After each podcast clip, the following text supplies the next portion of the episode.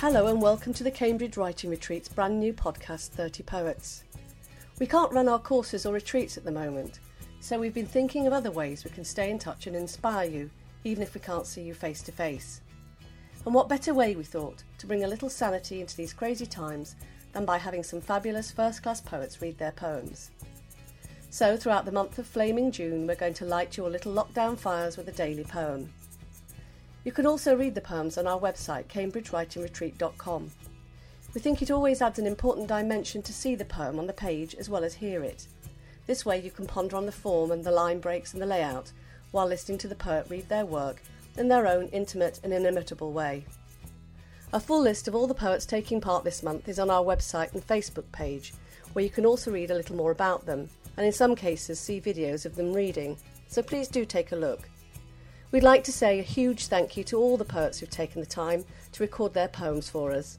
It's been a pleasure working with you, and we're delighted with the results. Thanks too to Halaw Arts and Entertainment for allowing us to use their music, Awaken. Poetry is a gift of truth from the heart of the poet, wrapped up in words. We hope you'll enjoy and treasure each and every one of these beautifully crafted gems.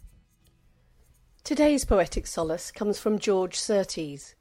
George's collection Real won the 2004 T.S. Eliot Prize, for which he's been twice shortlisted since. His latest collection is called Mapping the Delta. His memoir, The Photographer at 16, was published this year. George says that the inspiration for poems like the one he reads here is the later work of W.S. Graham. He chose this poem, Terrible Thing, because it echoes the lockdown mood, even though it was written well before we'd even heard of coronavirus. Here's George Szirtes reading Terrible Thing. Terrible Thing. There being nothing to say, they did not say it.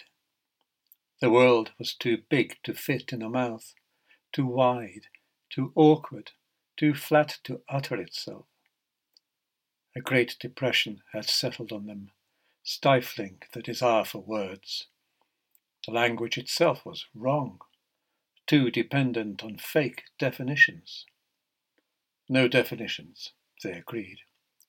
Why define things in a dead language? The terrible thing is the terrible thing, no more, not worth defining. There, in the water, lay the broken languages they had discarded. There, in the meadow, the ghosts of sheep and cattle grazing their shadows. Thank you for listening to today's poem.